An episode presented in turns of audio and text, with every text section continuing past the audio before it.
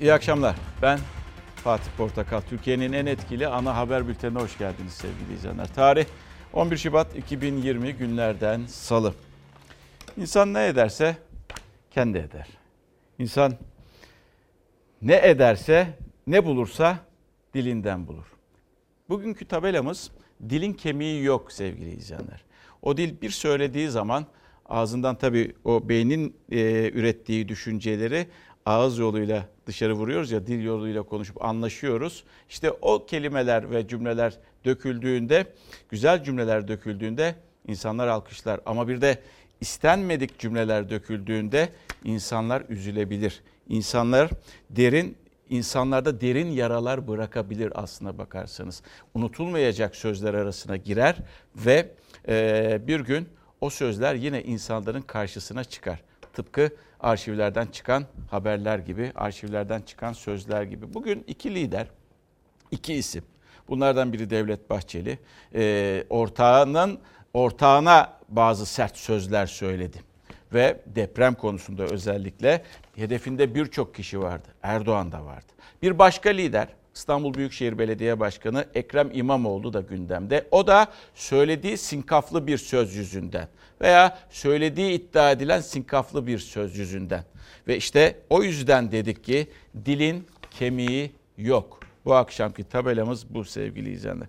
Gündem oldukça ağır.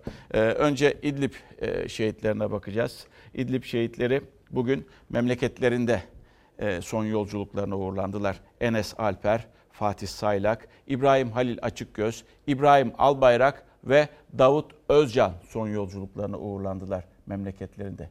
Hepsi piyade uzman onbaşı.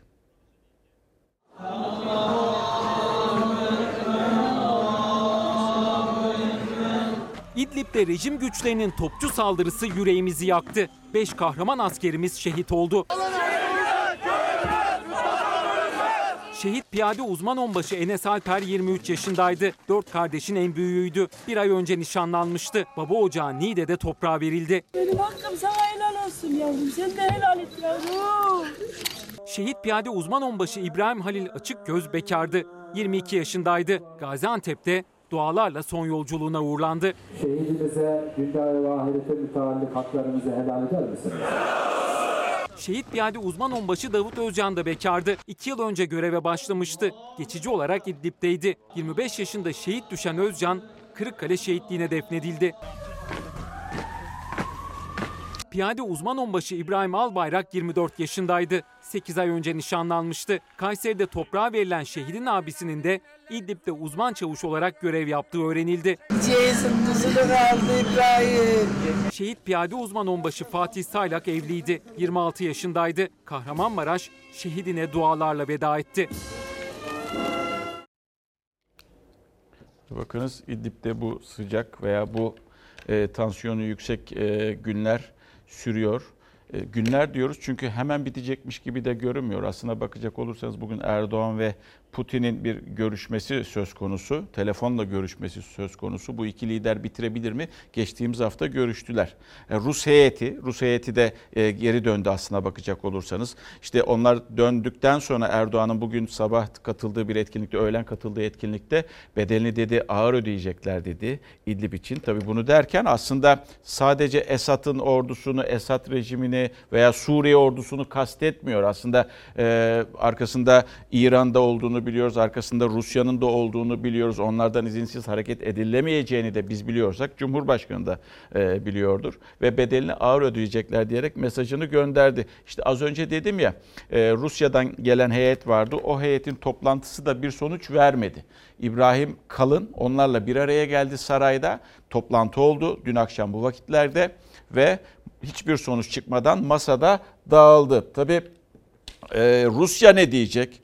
Rusya ne diyecek? Rusya'dan, Peskov'dan yani Kremlin sözcüsünden açıklama şu. Soçi mutabakatına uygun hareket edin demek istiyor aslına bakacak olursanız Türkiye'ye. Rusya ve Suriye'ye yönelik terörist saldırılar sona ermeli savında.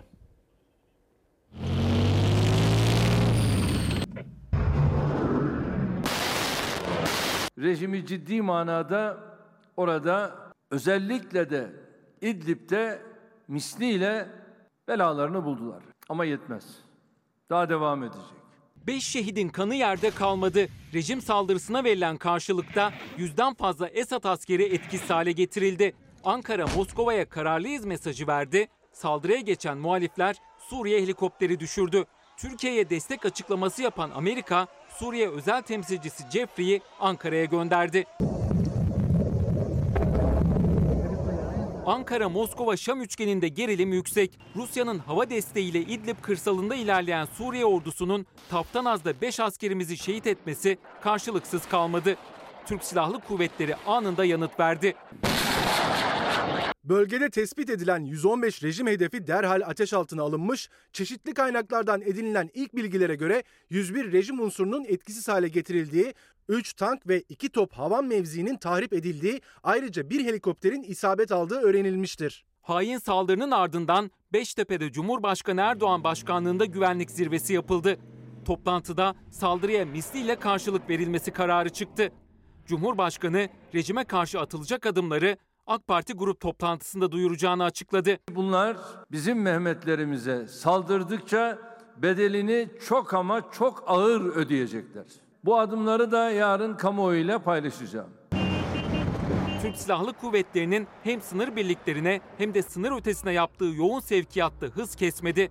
Bölgeye hemen her gün mühimmat ve askeri araçlar gidiyor. Türkiye tarihinde görülmemiş bir sevkiyat yaşanıyor sınıra. Şu anda da çok sayıda personel otobüsle sınıra doğru hareket ediyor ve hemen arkasındaki kamyonda da mühimmat taşınıyor. Ankara'da Rus heyetle yapılan görüşmelerden sonuç çıkmazken muhalifler İdlib güneyinde rejime saldırı başlattı. Esad güçlerine ait bir helikopter füzeyle düşürüldü. Çatışmalar sürerken Rusya'dan açıklama geldi. Kremlin sözcüsü Peskov, Suriye ordusu ve Rus güçlerine yönelik saldırıların durması gerektiğini söyledi. Türkiye ile Rusya arasındaki mutabakat uygulanmalı dedi. Ankara-Moskova arasında İdlib gerginliğine Amerika'da dahil oldu. Dışişleri Bakanı Pompeo, şehit askerler için taziye mesajı yayınladı. NATO müttefikimiz Türkiye'nin yanındayız dedi.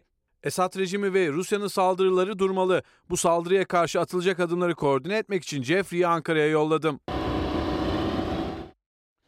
Dediğimiz gibi Erdoğan ve Putin'in bugün görüşmesi var. Olacağı söyleniyor. Aslında Kremlin sözcüsünün sözünden veya cümlesinden farklı bir şey söylenmeyeceğini tahmin ediyoruz. Yani Rusya ile Suriye'ye yönelik terörist saldırılar sona ermeli açıklamasından çok da farklı bir şey olacağını tahmin etmiyoruz. Tabii burada herhalde sorulması gereken sorular Türkiye'nin bir siyasi hedefine, iki askeri hedefine, bir siyasi hedefine bu operasyonla veya Suriye'deki İdlib'deki iki askeri hedefine sadece gözlem noktalarının yerinin belirlenmesi veya yerinin korunması mıdır?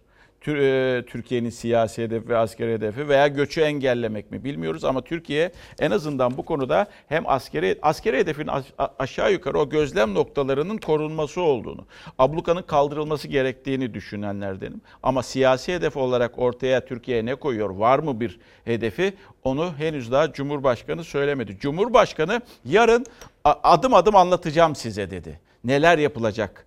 Aslına bakacak olursanız Suriye'de neler yapacağız adım adım açıklayacağım size dedi. Bugün söyledi bu sözü. Çok enteresandır. Amerika'dan Pompeo'nun sözünü ben bir kez daha hatırlatacağım. Cumhurbaşkanı'nın bugün öğle saatlerinde söylemiş olduğu yarın adım adım İdlib meselesinde neler yapacağımızı anlatacağım sözünün sonrasında sadece belki yarım saat, belki bir saat önce Pompeo'dan açıklama geldi. ABD Dışişleri Bakanı James Jeffrey'i bir kez daha gönderiyor buraya Suriye özel temsilcisi. Keyfi yerinde Amerika'nın onu söyleyeyim. Yani en azından karşıdan bakıyor şimdi çünkü Türkiye ile Rusya'nın arası açılıyor. Bu da Amerika'nın işine geliyor. Boşluk dolduracak çünkü Amerika Birleşik Devletleri. Açıkgöz birisi kendisi bu arada Trump gibi. Ve atılacak adımları koordine için geliyor dedi. Atılacak adımları koordine için geliyor. Yani kimle atılacak bu adımlar? Türkiye ile atılıyor. Nereye geliyor? Türkiye'ye geliyor. Kimle atacak? Türkiye ile atacak demek ki. Savunma Bakanı böyle bir cümle kurdu. Türkiye'den başka bir açıklama yok. Ama aynı Açıkgöz Amerika diğer tarafta Fırat'ın doğusunda PYD'ye, terör örgütü PYD'ye destek vermeye devam ediyor. Savunma Bakanlığı bütçesinde $200 milyon silah yardımı 2021 bütçesi için sunuldu ve bu da PYD'ye büyük bir ihtimalle gidecek. İşte ikiyüzlülük. Bir taraftan bizi İdlib meselesinde sırtımızı sıvazlıyor. Neredeyse gir savaşa diyecek bize, müttefik demeye başladı. Bakın bunu da söyleyeyim. Müttefik demeye de başladı. NATO müttefiki demeye başladı. Diğer taraftan Fırat'ın doğusunda PYD'yi desteklemeye de devam ediyor. Aman bu tuzaklara da, özür dilerim, bu tuzaklara da düşmeyelim. Çünkü niyetleri bu tuzaklara düşürmek. Yani Rusya da aynı, Amerika Birleşik Devletleri de açıkçası aynı. Bunun kararını artık tuzağa düşmemek, kandırılmama kararını hükümetin politikaları belirleyecek veya kararları belirleyecek. Peki siyasiler ne diyor? Bir de ona bakalım. Siyasiler bugün grup toplantıları vardı. En sert tepki neye istinaden böyle söyledi bilmiyorum ama Devlet Bahçeli'den geldi. Uzun bir aradan sonra grubuna seslendi. Şam'a gidelim diyor kendisi. Şam'a girmeyi şimdiden planlamalı diyor. Yani savaş edelim demek istiyor. Artık nasıl bir neden böyle düşünüyor bilemiyorum ama savaşın kolay bir şey olacağını düşünüyor belki de Sayın Bahçeli. Meral Akşener de farklı düşünmüyor aslında bakacaksanız. Mikrofon delikanlılığını bırakın, gereğini yapın diyor. Yani savaşın sanki çok kolay bir şey olduğunu düşünerek iki isimde. En sağduyulu açıklama bence CHP kanadından geldi. Vekalet savaşlarının maşası olmayın diye hükümete mesaj gönderdi. Türk milleti gerekirse Şam'a girmeyi şimdiden planlamalı ve zalimleri yerle yeksan etmeli. Yansın Suriye, yıkılsın İdlib, kahrolsun Esad. Mikrofon delikanlılığını artık bırakın ve gereğini yapın. Egemen güçlerin Orta Doğu'daki taşeronluğuna Türkiye soyunmamalıdır. Bedelini bizim asker ödememelidir. İdlib'de rejim saldırılarıyla son bir haftada verilen 13 şehit, bölgedeki belirsizlik ve hareketlilik siyasetin sıcak başlığıydı İdlib. Akşener iktidara gereğini yapın diye seslendi. Bahçeli Şam'a girilsin dedi. Kılıçdaroğlu'nun önceliği İdlib'deki askerlerin can güvenliğiydi. Devleti yönetenlerden istirham ediyorum. Yeni şehitlerimiz gelmesin. Ölenler bizim insanlarımız. İdlib'de hayatını kaybeden askerlere Allah'tan rahmet diliyor, ailelerine başsağlığı dileklerimizi iletiyorum. Artık tahammülümüz kalmadı. Ülkemizi soktuğunuz Suriye bataklığında Mehmet'im can veriyor. Siz daha neyi bekliyorsunuz? Esad katildir, suçludur.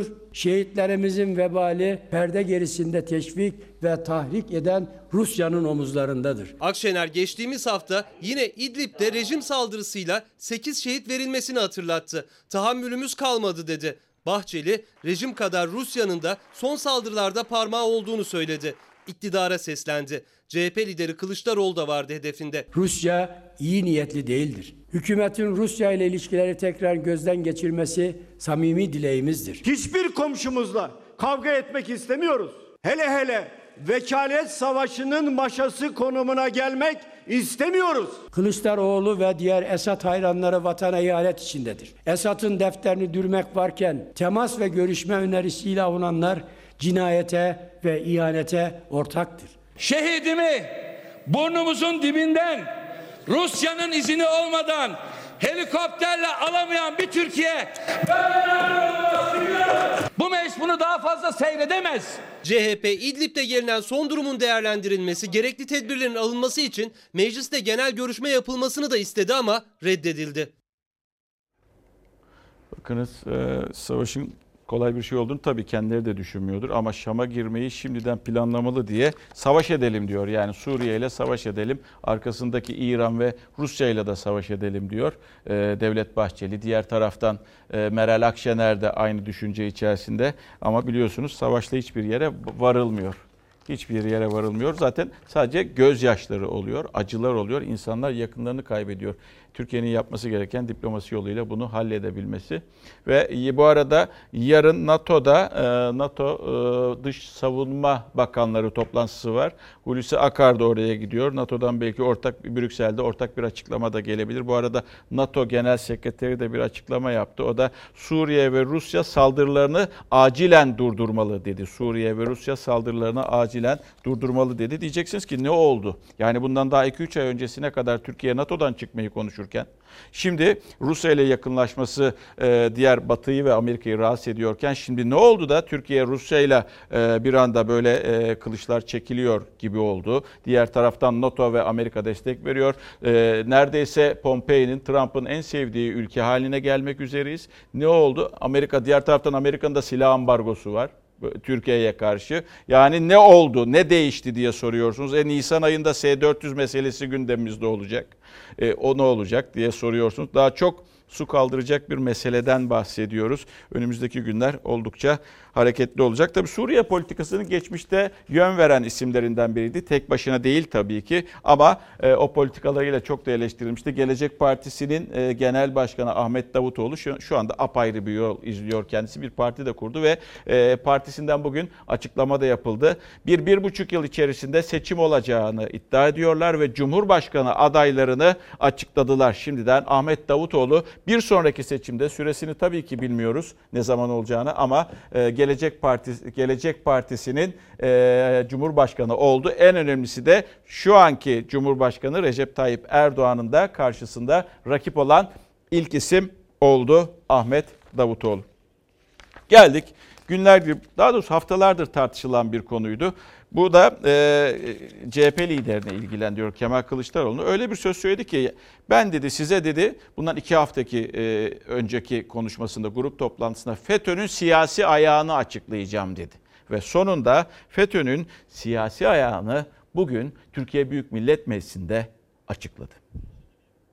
Devletin kılcal damarlarına, en hassas noktalarına FETÖ'nün elemanlarını yerleştiren kişiye FETÖ'nün siyasi ayağı denir. Devleti FETÖ terör örgütüne teslim eden kişinin adı Recep Tayyip Erdoğan'dır. Herkes bilmeli bunu. Darbe girişiminin olduğu gece FETÖ terör örgütünün en büyük hedefi Cumhurbaşkanımızdı. Kılıçdaroğlu'nun Cumhurbaşkanımızla FETÖ terör örgütünü yan yana zikretmesi ahlaken ve siyaseten iflastır. CHP liderinin siyasi ayak suçlamasına AK Parti sözcüsü yanıt verdi. Karşılıklı açıklamalarla Kılıçdaroğlu ve Bahçeli de karşı karşıya geldi. Kılıçdaroğlu bir boy aynasına baksa ayağı da görecek, boynunu da görecektir.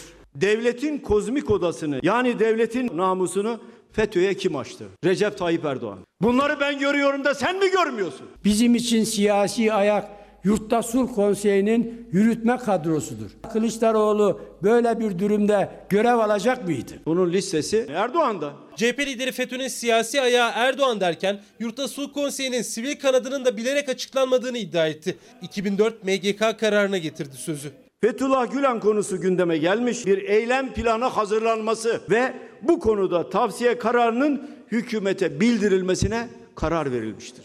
Dönemin hükümeti ne yapmıştır? Siyasi ayak tartışmasında sorduğu 20 sorudan biriydi. Cevabını da dönemin Başbakanlık Müsteşarı Ömer Dinçer'den alıntıyla verdi. Konuyu Başbakanımıza, yani Erdoğan'a açtım ve gelen yazıyı dosyasına kaldırmaya karar verdik. Milli Güvenlik Kurulu'nun karar metni Bakanlar Kurulu'nda imzaya açılmadı ve hakkında hiçbir işlem yapılmadı. Bütün toplumsal ve siyasi riski hükümet adına Sayın Başbakan üstlendi. FETÖ'nün siyasi ayağı kim? CHP lideri her cümlesinde Erdoğan işaret etti. Albaylıktan generalliğe terfide bekleme süresinin kısaltılmasına ilişkin düzenlemeyi de hatırlattı. Yargıtay ve Danıştay'daki üye seçimine ilişkin şartlarda yapılan değişikliği de. Kitlesel atamalarla yargıyı FETÖ ele geçirdi dedi. İlker Başbuğ'un gündeme getirdiği askerlerin sivil mahkemede yargılanmasının önünü açan düzenleme de gündemindeydi. Askeri şahıslar, askeri mahalde işlediği suçlar dahil özel yetkili mahkemelerde yargılanacak düzenlemesini getiriyorlar. Çünkü özel yetkili mahkemelerin tamamı FETÖ'nün elinden. Parlamentonun hukukunu korumak üzere süratle hepiniz dava açmalısınız. Bugün bile Erdoğan savunmaktadır bunu. FETÖ'nün siyasi ayağı Recep Tayyip Erdoğan. 26. Genelkurmay Başkanı görevdeyken FETÖ'cülerle mücadeleyi layıkıyla yapmış mıdır? 2009 yılında o düzenlemeye karşı çıkan Bahçeli bu kez İlker Başbuğ'u eleştirdi. Geçmişi kaşıma dedi. 2009 yılının 25 Haziran'daki bir konuyu bugün yeniden kaşımanın kime ne faydası olacaktır? Ülkeye bağlılığı başka bir partinin üzerinden yapıyorsanız sizin milliyetçiliğiniz her ortamda tartışılır. Daha çok tartışılacak bir konu. Bu arada saraydan bir açıklama yapıldı Fahrettin Altun tarafından. Tabii bu iddialar kabul edilmedi ama herkes geçmişte her şeyi biliyor. Yani nedir? Birlikte yol aldıklarını, birlikte yürüdüklerini, şarkılara bile yansıdı. O öğrenci gecelerinde, Türkçe olimpiyatları gecelerinde nasıl metiyeler düzüldü, nasıl metiyeler yapıldı. Efendime söyleyeyim, hasret bitsin cümlelerinin duyulduğu o günleri biliyoruz. Yani bunları bize unutturamazsınız. Kendi başınıza bir milat uydurabilirsiniz. O milatı da kendiniz ancak kabul edersiniz. Bazılarına bana kabul ettiremezsiniz. Siz ancak bunu kendi içinizi rahatlatmak için bunu söyleyebilirsiniz milat olarak. Çünkü Allah bizi affetsin sözünü de geçmişte siz söylediniz. Ha, evet, Kutlusu okurları unutamıyoruz. İşte Genelkurmay Başkanı'nın terör örgütü lideri olarak tutuklanmasını, onu insan unutamıyor. Ali Tatar'ı insan unutamıyor. ÇYDD Başkanı Türkan Saylan'ı, insan Kaşif Kozunoğlu'nu insan unutamıyor. Yani bunlar hep vebalini taşıdığınız insanlar. Ve bu veballe açıkçası ömrü yaşayacaksınız. Siyasi kararlarınızın sonrasında, vermiş olduğunuz kararlar sonrasında bunlarla yaşanacaksınız. Bunlarla yaşamayı öğrenmelisiniz zaten. Öğrenmiş olabilirsiniz ama yaşamayı da öğrenmelisiniz. Yaşayacak isimlerden, yani belki de iddialar o yönde. O iddialarla yaşayacak olan kişilerden biri de Burhan Kuzu. Burhan Kuzu, Zindaşti denilen bir kişi var. Naci Şerefi Zindaşti, uyuşturucu kaçakçısı, cinayetlere ismi bulaşmış, FETÖ'yle ismi bir şekilde adlandırılan bir isim, enteresan bir isim. İşte Burhan Kuzu da belki de kalan ömrü boyunca da kendini hep bu durumdan aklamaya çalışacak. Ve kendisi neden biliyor musunuz? Çünkü Profesör Doktor Burhan Kuzu, anayasa profesörü. Öyle iddialar var ki kendisi hakkında. Dün konuşmuyordu. Bugün en azından tweet attı. Ve ana muhalefet liderinin de hedefindeydi. Polisten bir koruma talebini... Hayır, olmadı. Uyuşturucu ticareti yapıyor. Adam öldürüyor. Cinayeti azmettiriyor. FETÖ üyeliği var. Tutuklanıyor. 6 ay içeride kalıyor. Sonra siyasi baskılarla hakimler serbest bırakıyorlar.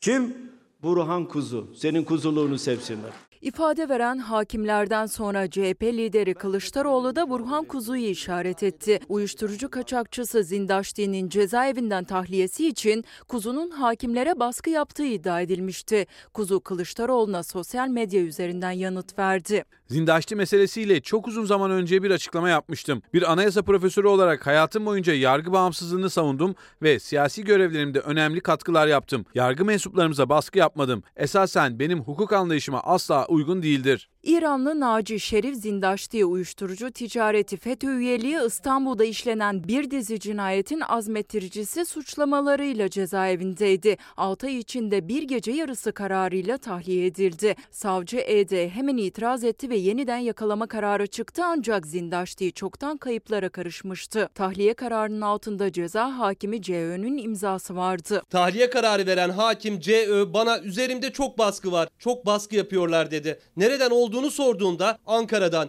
Burhan Kuzu sürekli arıyor şeklinde yanıtladı. Kuzu, yargı mensuplarına baskı yapmadım dese de kim konuşsa onun ismini verdi. Tutuklama ve tahliye kararını veren iki hakimin de işaret ettiği isim Burhan Kuzu'ydu. Burhan Kuzu'nun avukatı en az 3-4 kez görüşmek istedi, odama geldi. Kendisiyle görüşmek istemedim ama en sonunda çat kapı odama girmesi sebebiyle görüşmek zorunda kaldım. Burhan Kuzu'nun telefonla beni araması üzerine kendisinin dosyaya vakıf olduğunu fark ettim. Çok detaylı bir şekilde kendisi dosyayı anlattı. Cumhurbaşkanlığı Hukuk Politikaları Kurulu üyesi Burhan Kuzu iddialar karşısında sadece yazılı açıklama yaptı. Kameralar önüne de telefonlara da çıkmadı. Şimdi gelen mesajların çoğunluğu zaten İdlib'le ilgili. Türkiye daha fazla sığınmacı kabul edemez diyor. Gerçekten de öyle. Sınırlarımızda artık bekliyorlar. Yaklaşık 800 bin kişi olduğu tahmin ediliyor şu anda. Ki hala da sınırımıza doğru insanlar bir şekilde akın ediyor. Diğer taraftan orada terörist unsurların da olduğunu biliyoruz. İdlib'de orada terörist unsurların olduğunu da biliyoruz. Özgür Suriye Milli Ordusu ve ama diğer taraftan da o terörist unsurlar da orada. Onların ayrımı nasıl olacak? O da tabii önemli bir konu Türkiye için. Sedat Ergin'in bugünkü yazısında şöyle bir cümle var. Türk Silahlı Kuvvetleri'nin İdlib'in doğusunda muhtelif konumdaki askeri birliklerinin neredeyse tümü bugün itibariyle rejim bölgesi içinde kalmıştır. Türkiye onu korumaya çalışıyor zaten. Diğer taraftan devam ediyor Sedat Ergin. Her halükarda Esad ordusu ile Türk Silahlı Kuvvetleri'nin bu gözlem noktaları arasında yükselen bir gerilim ortamı içinde açık bir çatışma evresine girilmektedir. Bu çerçevede ciddi güvenlik riskleri söz konusudur diyor. Her an her şeyin olabileceğini söylüyor aslında. Bir son dakika. Milli Savunma Bakanı'ndan geldi, Hulusi Akar'dan geldi. Hulusi Akar 51 rejim unsurunun etkisiz hale getirildiğini, 2 tankın imha edildiğini, bir uçak savarın imha edildiğini söyledi. Bir depo, mühimmat deposu, silah deposunun imha edildiğini söyledi. 2 tank imha edildi, 1 tank da ele geçirildi. Biliyorsunuz Türk Silahlı Kuvvetleri şu anda uçak uçuramıyoruz orada. Çünkü izin vermiyor Rusya, hava sahasını kapatıyor. Yani biz uzaktan ancak işte uzun menzilli toplarla bunların atışını gerçekleştiriyoruz. Onun sonrasında da 51 rejim unsuru, 2 tank imha edildi, 1 tank da ele geçirildi, 1 mühimmat deposu da patlatıldı, 1 uçak savarında imha edildiğini söyledi. Milli Savunma Bakanı yarın da Brüksel'de Milli Savunma Bakanlarının toplantısına katılacak. Tabii ona gitmeden önce Jeffrey ile konuşacak Ankara'da anladığımız kadarıyla. Jeffrey de geldi. James Jeffrey, ABD'nin Suriye özel temsilcisi, yarın onunla birlikte olacaklar. Bakarsınız saraya da çıkılabilir. Erdoğan'la da orada görüşülebilir. Bilmiyoruz. Zaman ne gösterecek göreceğiz. Şimdi bakın, biliyorsunuz bir Elazığ depremi vardı. O deprem acılarla anıyoruz ve hala daha konuşuyoruz. Çünkü depreme hazırlıklı bir ülke değiliz. Sadece Elazığ'dan bahsetmiyorum. Ülkemizin bir deprem fay hatları üzerinde olan her yerinden bahsediyorum. Ancak bu Elazığ depremi Cumhur İttifakı'nda da deprem yarattı, sarsıntı yarattı. İşte Devlet Bahçeli bugün hızlı gitti. Grubunda eleştirilerin odağında Mehmet Metinler vardı, Burhan Kuzu vardı, Şamil Tayyar vardı, Süleyman Soylu vardı. En önemlisi Recep Tayyip Erdoğan vardı. Depremler arasında siyasi kıyas yapmak, birlik ve kardeşlik duygusuna hançer sallamaktır. 99 depremi her veçesiyle bilen bir insan. Cesetler yerlerdeydi. Devletin 3 gün haberi olmadı. 1999 Marmara depremiyle 2020 Elazığ depremini terazinin iki kefesine koyup tartıya çıkarmak ayıp değil midir? Ahlaksızlık değil midir? Elazığ depremi sonrasında iktidar cephesinden arka arkaya 99 depremi hatırlatmaları yapıldı. O dönemin hükümetini çaresiz gösteren mesajlar paylaşıldı. Bahçeli, Cumhur İttifakı ortağından gelen o eleştirilere çok öfkeliydi. 17 Ağustos depremi sonrası dönemin Ecevit hükümeti depremzedeler için gelen yardım paralarıyla memur maaşlarını ödemişti. Unutmayalım. Yardım paralarıyla memur maaşlarının ödendiğini söyleyenler önce ateş edip sonra nişan alan zübükzadelerdir. AK Parti'den Burhan Kuzu değil sadece. Yasin Uğur ve Şamil Tayyar da Elazığ depremi sonrası iktidarın yoğun çabasını övdü. 17.480 kişinin öldüğü 1999 Gölcük depreminde devlet acziyet içindeydi yorumu yaptı. Dönemin hükümet ortağı MHP lideri o sözleri gündemine aldı. Unutmayın. Artık 99 depremindeki aciz devlet yok. Devlet aynıdır. Dün ile bugün arasında ayrımcılık yapanlar da kalleştir ya da kifayetsiz müfterisler. 1999 depreminde çöken devlet bu kez ayakta. Devlet çökseydi kısa sürede geçici ve prefabrik konutlar nasıl yapılacaktı? Bitiremediler. Oradaki bütün o yıkık binaları, her şeyi yine biz bitirdik. Cumhurbaşkanı 99 depremi sonrası konutları AK Parti iktidarını tamamladığını söylemişti. İçişleri Bakanı Süleyman Soylu da 99 depremi sonrasında devletin yeterli reaksiyonu gösteremediğini. İnsanlar bir şeyler yapmaya çalışıyor, koşuşturmaya çalışıyor. Her taraftan anonslar var. Arabalar geliyor, trafikler tıkalı, sağlık ekipleri yetişemiyor. Acılar üzerinden siyasi şantiye kurmak için kolları sıvayanlara Türk milleti itibar etmez, ihtimam göstermez. Bunları da hoş görmez. Bahçeli isim vermedi ama AK Parti'den gelen her eleştiriye çok net yanıt verdi. Deprem konusunda da dikkat ederseniz olay şuraya dönüştü artık. Kutuplaştırma, senin depremin, benim depremim. 99 depremi, diğer taraftan işte 2020 Elazığ depremi. Bu ayrışma içerisine dahi girildiyse yapacak bir şey yok. O zaman iktidarın şuna da cevap vermesi gerekiyor. Neye cevap vermesi gerekiyor? Yani Süleyman Bey'in, Cumhurbaşkanı'nın, diğer insanların. Bakın, önemli bir isim, Bilim Akademisi üyesi. 10 yıl içinde dedi, İstanbul içerisinde artı eksi 5'te yanılma payı var yıl olarak. 10 yıl içinde dedi İstanbul'da deprem olacak ve siz hazırlıklı değilsiniz diyor. Peki bunun sorumluluğu kimde? Bizi yönetenler. Son 10 sene artı eksi belki 3-5 sene ileri veya geriye gidebilir. Ama İstanbul'da artık risk daha da fazla demektir. Uzmanlara göre İstanbul'da deprem riski her geçen an daha da artıyor. Ama ne yazık ki tedbirler o kadar hızlı ilerlemedi. Binlerce bina çürük, oturanlar korku içinde. Kentsel dönüşümse en çok ihtiyaç duyulan yerlere uğramadı. İstanbul'da kentsel dönüşüm konut stoğunu arttırmaya yaradı. Ama dönüşüme gerçekten ihtiyacı olan evler ve daha da önemlisi o evlerde yaşayan insanlar kaderlerine terk edildiler. Burası rastgele girdiğimiz bir ev ve işte karşımızda bu evin taşıyıcı kolonu. Korku içinde düşünüyoruz, oturuyoruz işte öyle. Ne yapacağımızı da bilmiyoruz. Çıkıp gitsek kiralar yüksek. Artık fazla zamanımız yok. Yani son dilimlere girmişiz demektir. Profesör Doktor Naci Görür'ün uyarısı çok net. Artık önlemleri arttırmak için beklenecek tek bir an bile yok İstanbul'da. Ama İstanbul'un neredeyse her ilçesinde yıllardır harabeye dönmüş evlerde dönüşüm bekleniyor. Fikirtepe İstanbul'da kentsel dönüşümün özeti gibi aslında. Hemen yan sokakta yükselen lüks konutlar var, çok katlı. Diğer taraftaysa yıllardır kentsel dönüşüm bekleyen bu bina var. İçeriye girdiğimiz anda karşımıza çıkan ilk kolon ve o kolondaki manzara işte bu.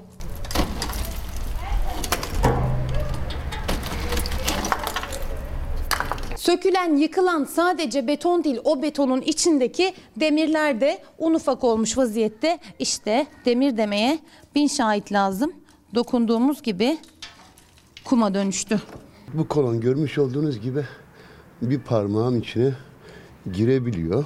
Bir insanın burada yaşamasının imkansız olduğunu siz de tahmin edersiniz ki. Ama siz hala bu evin içinde yaşıyorsunuz. Yaşamak zorundayız. Kentsel dönüşüm adı altında bize vaatler verildi.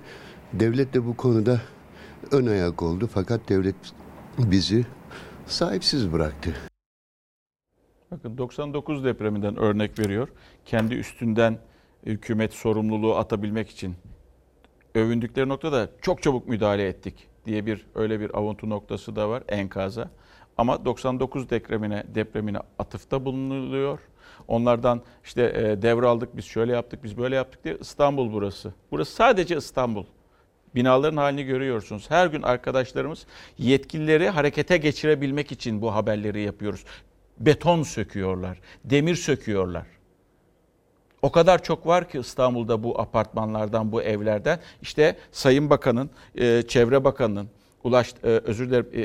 İçişleri Bakanı'nın, Sağlık Bakanı'nın biraz da bu konulara girmesi gerekiyor. Siz ne yapıyorsunuz? Bugün için ne yapıyorsunuz? Bugün. İşte senin depremin, benim depremim yok. Deprem gerçeği var. Deprem gerçeğinde de kenti uyarmak, kentlileri uyarmak zorundasınız. İnsanları uyarmak zorundasınız. Onları bilgilendirmek zorundasınız. Önlem almak zorundasınız. İşte İstanbul Büyükşehir Belediyesi de bir çalıştay yapmıştı, hatırlayacaksınız. Ocak ayı başında o bilgilendirmeler de yapılmıştı. İstanbullular için ne kadar tabii ki kıymet verildi. O da tartışılacak bir başka konu. İstanbul Büyükşehir demişken meclis toplantısı vardı. Bakın. Dilin kemiği yok derler ya, gerçekten dilin kemiği yok. Şimdi sizleri İstanbul Büyükşehir Meclisi'ne götüreceğim. Ve bir insanın öfkesini kontrol etmesi çok çok önemli. Onu duyamayacaksınız belki o sinkaflı sözü. Ama sonunda belediye başkanı Ekrem İmamoğlu derin üzüntü duyduğunu ifade etti. Önemli olan ne biliyor musunuz? Toplum önünde olan kişilerin öfkelerini kontrol edebilmesi. Edemeyince nasıl mı oluyor? İzleyiniz. Size meclis üyemiz laf attı. Burada benim telaffuz edemeyeceğim bir küfür ettiniz. Buradan muhatap alıp cevap vermemem gereken bir husustur. Bunun altını çizeyim. İstanbul Büyükşehir Belediye Meclisi'nin gündemi depremdi. Ama o gündeminde önüne geçen Ekrem İmamoğlu'nun küfür ettiği iddiası oldu. AK Parti grubu İmamoğlu'ndan özür dilemesini istedi. İmamoğlu önce geri adım atmadı. Ancak AK Parti grubunun salonu terk etme kararı karşısında üzgünüm dedi. Ben mecliste kullandığınız ifadeyi duymadım. Fakat şimdi arkadaşlar bana mesajla gösterdiler. Ben o ifadeyi okumak istemiyorum. Şu anda AK Parti grubu olarak sizden bu konuda bir özür bekliyoruz. Tabii ki üzüntümü dile getiriyorum. Kendisinden yüzle konuşacağımı da tekrar ifade edeyim. Baş başa konuşmak istediğim buradan kendisine dile getireyim. AK Parti Grup Başkan Vekili Tevfik Göksu kürsüde konuşurken İstanbul depremi için ne yaptınız diye sordu. AK Partili meclis üyesi Mehmet Akif Aşıkkutlu, İmamoğlu'nun Elazığ depremi sonrasında yaptığı kayak tatilini hatırlattı ve oturduğu yerden kayak yaptı dedi. Sadece son 4 yılda konutların yenilenmesi için 4.526.000.000 Türk lirası destek vermişiz. Biz bunları yaptık. Siz ne yaptınız? İddiaya göre mikrofon kapalıyken salondakilerin duyamayacağı şekilde İmamoğlu da küfürle yanıt verdi. İmamoğlu'nun yanındaki AK Partili divan katibi bu sözleri duyup AK Parti grubuna iletti. Sayın Başkan, bu şekilde meclisi yönetemezsiniz. Bundan dolayı buradan meclis üyelerimizden özür dilemenizi bekliyoruz. Grupla alakası yoktur. Şahsiyle ilgisi vardır. Bunu kendisiyle yüz yüze konuşacağımı buradan ifade ettim. AK Parti Grup Başkan Vekili Tevfik Göksu özür konusunda ısrarcı oldu. Grupla alakası yoktur. Sayın Başkan, grupla alakası yoktur. Sayın Başkan, meclis başkanı sıfatınızla böyle bir ifade ne size yakışır? Size ne ifade edildi bilmiyorum. Ne bu meclise yakışır? Ben kendisiyle konuşacağım. Biz sadece sizden beklediğimiz yanlış anlaşıldığınızı ifade eden bir özür beyan edin. Tabii ki üzüntümü dile getiriyorum. Kendisinden yüzle konuşacağımı da tekrar ifade edeyim. Baş başa konuşmak istediğim buradan kendisine dile getireyim. Sayın Başkan'ın üzüntüsünü dile getirmiş olmasını özür olarak kabul ediyoruz. Toplantıya devam ediyoruz. İşte bu sözlerle İmamoğlu'nun üzgünüm demesiyle tansiyon yeniden düştü salonda. Toplantı bitiminde de İmamoğlu Aşıkkutlu'yu odasına davet edip özür diledi. Ancak Aşıkkutlu sosyal medya paylaşımında dava açabileceğinin sinyalini verdi. Bu arada tabii önemli bir isim orada, Göksel Gümüşdağ devreye giriyor. Orada yatıştırıcı bir konuşma yapıyor. Yani ya gerçekten yani bir devlet adamı kimliğiyle ortada bir konuşma yapıyor. Grubun dışarı çıkmasını engelliyor. İşte bakın yani çok zor günler geçiriyor olabilir. Evet, imkansızlıklar içerisinde belki de şehri yönetiyor olabilir. Belki Elazığ sonrasındaki o tatil olayı etkilemiş olabilir kendisini, Sayın İmamoğlu'nu. Zamlar konusunda çok fazla yükleniliyordur, belki o da etkilemiş olabilir. Hayır, ama bu kabul edilebilecek bir şey değildir. Neticede kimse kimseye hakaret edemez. Böyle bir hakkı da yok. Hele hele siyasetçilerin, hele hele insanların farklı bir gözle baktıkları İmamoğlu profiline aykırı bir davranıştır bu. Ve bakınız, umarım bu son olur. İnsanlar öfkelerini kontrol etmek zorunda. Kontrol edemiyorlarsa öfkelerini, bu herkes için geçerli. Sadece beyefendi için değil, benim için de, herkes için de geçerli. Bizi yönetenler için de, bizde hiçbir insan küfürü hak etmez, etmemelidir. Hele ki böyle umuma açık olan toplantılarda sevgili izleyenler. Belki de zamlar çok etkilemiştir, yıpratmıştır. İşte o zamlar, ama insanlar da haklı. Halk evleri her ortamda protestolarını ortaya koyan bir gruptur halk evleri. Bu zamları da zamlar geri alınsın diyerek bir eylem yaptılar. Üst başlık çok önemli. Ulaşım kamusal haktır. Kar hesabı yapılamaz dedi. Kar zarar hesabı yapılamaz diye de belediyelere mesajını bu şekilde belediye başkanlarına gönderdi. İşsizlik diyeceğiz. Türkiye'nin artık kronik sorunlarından biri. Sosyal sorun haline de geldi. Kağıt üstünde oynamaları yapan, hesap eden TÜİK %13,3 olarak işsizliği çıkardı. Gerçek işsizlik bu mudur diye soruyorum. Siz kendinizden biliyorsunuz aslında. DİSK'in araştırması var. O da büyük bir ihtimal TÜİK rakamlarını yorumluyor. %20 olarak hesap ediyor. Bir de İbrahim Kahveci var, ekonomi yazarı. O da TÜİK rakamlarını hesap ederek analiz yaptı ve işsizlik oranını %15,4 olarak buldu. Önemli olan burada artık sorunun kronik hale gelmesi.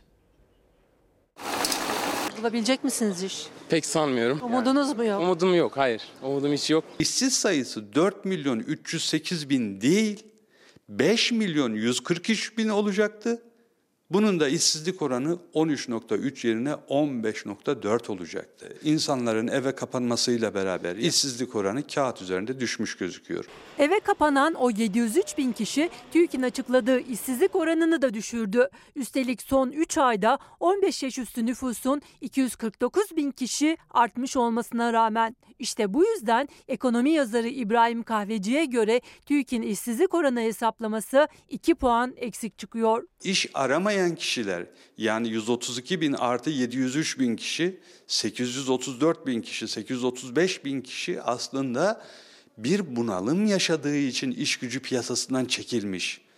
Bu daha büyük tehlike. TÜİK'e göre işsizlik oranı 2019 yılının Kasım ayında bir önceki ay olan Ekim'e göre 0,1 puan azaldı. Kahveciye göre bu düşüş ekonomik büyümeye bağlı bir düşüş değil. İnsanlar iş arama umutlarını kaybetmişler. O bile olmadığı için işsizlik oranı kağıt üzerinde düşüyor. Yoksa gerçekte bir düşüş yok. Ne kadar zamandır iş arıyorsunuz? 2 senedir arıyorum iş. 1 yıl oldu. Evet, 1 yıl. Yok mu iş? İş yok. Yani iş hiçbir yerde yok. TÜİK'e göre 4.308.000 kişi iş arıyor ama bulamıyor. Bunların %27'si yani 1.160.000'e 1 yıla aşkın süredir iş arıyor. Uzmanlara göre bu oran tarihi bir rekor. Türkiye 80 yılı sonrası, çünkü işsizlikle ilgili sağlam veriler 80 yılı sonrasına ait. O dönemden sonra yaşamış olduğu en yüksek işsizlik olduğunu defalarca işledi. CHP Parti Sözcüsü Faik Öztürk da TÜİK'in işsizlik verilerinin gerçeği yansıtmadığını savundu. TÜİK'in ürettiği rakamlar kabak tadı vermeye başladı. Bu nedenle önümüzdeki günlerde TÜİK Başkanı hakkında kamu denetçisine başvuracağız. TÜİK bunu anket usulüyle belirliyor. İnsanların bir anda son 3 ayda 835.000 kişinin iş gücü piyasasından çıkması ne kadar doğrudur derseniz, bir anda umutsuzluk bu kadar yükseğe mi çıktı derseniz tabii ki soru işaretleri oluşur. 2020 yılını değerlendirirken Cumhurbaşkanı Recep Tayyip Erdoğan efsane bir yol alacağından bahsediyordu ama işsizlik oranları bu şekilde görüyorsunuz. Bu tabii efsane olmanın sinyallerini veriyor oranlarda. Kime göre, neye göre? Bakın Efsender Korkmaz Hoca ne diyor işsizlikle ilgili? Uluslararası Çalışma Örgütü ILO dünyada işsizliğin çözüldüğünü, artık çalışma koşullarının iyileştirilmesi üstüne çalıştıklarını açıkladı. Hocanın görüşü bu şekilde. Dünya işsizliği çözmüşken bizde işsizlikte kronikleşti ve giderek daha da artıyor. Bizde işsizlik kronikleşti ve giderek daha da artıyor. Acaba tabii burada Maliye Bakanı, Hazine ve Maliye Bakanı'nın işsizliği çözme konusunda politikaları olacak mıdır, olmayacak mıdır? Onu da görmek ve bilmek istiyoruz. Tıpkı enflasyonu nasıl aşağı, gerçek enflasyonu nasıl aşağı çekecek formülü bilmek istediğimiz gibi. Ve Nazlı yere basmaz Ordu'daydı. Dün o çöp ormanı yok etmişlerdi. Çöplük haline getirmişlerdi. O habere devam edecek. Ama bu olayın daha farklı bir boyutu. Çöp depolama alanı iş yeri olarak gösterilmiş. Biz şu anda 30 tane arkadaş çöp depolama sahasına giremiyoruz. Yasağız. Yani gittiğimiz zaman tutuklanacağız. Evlerinden dışarı adım atıyor ama çok da uzaklaşamıyorlar. Çünkü sadece birkaç metre uzaklıktaki çöp depolama alanına yaklaşırlarsa tutuklanacaklar. Hemşerileriyle birlikte o alan önünde anayasal haklarını kullanarak eylem yapan 37 kişi hakkında aile mahkemesi uzaklaştırma kararı verdi. Benim hayvanlarım öldükten sonra, ki öldü de 3 tane koyunum öldü, 2 tane koyunum uzattı. Ha, bunu duyan yok. İddiaya göre çöp depolama alanında görevli belediye çalışanları eyleme gelen köylülerden şikayetçi oldu. Konu aile mahkemesine taşındı. Aileyi koruma ve kadına karşı şiddeti önleme yasasına dayandırılarak köylüler hakkında uzaklaştırma kararı çıkarıldı. Ama aile değillerdi ve onlara göre kanun eylem yapan köylülere gözdağı verilmek için kullanıldı. Bu beyi tanımıyorum bile. Ben hatta biraz şey olacak ama acaba dedim hanımın ismi falan mı diye baktım. Hanımın ismi Tuğberk değildi. Yani kararı gördünüz. Evet. Hanımınızın kimliğini mi kontrol ettiniz? Ne oluyor? Evet, aileyi koruma kazandı. Acaba dedim hanım mı bizi mahkemeye falan verdi ya, evden uzaklaştırma kararı aldı. Baktım hanımın ismi Tuğberk falan değil. Hanımın ismi Safiye. Kanka diye birisine ben hakaret edesiymişim. Boya. Çöp tesislerine 3 aydan bu yana görünmeyeceksin. Göründüğün an beni gördüğü zaman ben tutuklanacakmışım. Şikayetçi olan kişileri tanımadıkları için kimden uzak durmaları gerektiği konusunda da bir fikirleri yok. O nedenle de köylerinde rahat adım atamıyorlar. Topluma girmiyorum. O adam Kaan tanımadığım için. Olur ya, belki sizin kadar bana yakın olur. Pat beni yakalayacaklar. Gözdeyim yani. Orada Ceren Özdemir'i koruyamayan bizim mahkemelerimiz ne hikmettir ki aileyi koruma kanunu kapsamında çöp alanını koruyorlar. O köylüler şimdi kimselere yanaşmadan birbirlerinin koluna girip destek alarak hallerinin ne olacağını düşünüyor. Bir gün Rabbil Alemin bunların vebalini onlara soracak. Enteresan bir haberdi. Ama özü haberin çok kötü. Bir ormanlık alanı alıyorsunuz. Orayı ağaçlarını kesiyorsunuz. Börtü böceğini yok ediyorsunuz. Ve orayı çöp alanı olarak ilan ediyorsunuz. Yazık. Günah. Reklam. Kapatıyoruz sevgili izleyenler. Bizden hemen sonra sinema tadında özel bir efektle ve özel bir bölümle Kadın dizisi bir kez daha karşınızda olacak sevgili izleyenler. İzleyebilirsiniz. Yarın daha mutlu, daha huzurlu, daha güvenli bir dünya ve tabii ki Türkiye'de buluşmak umuduyla. Hoşçakalınız.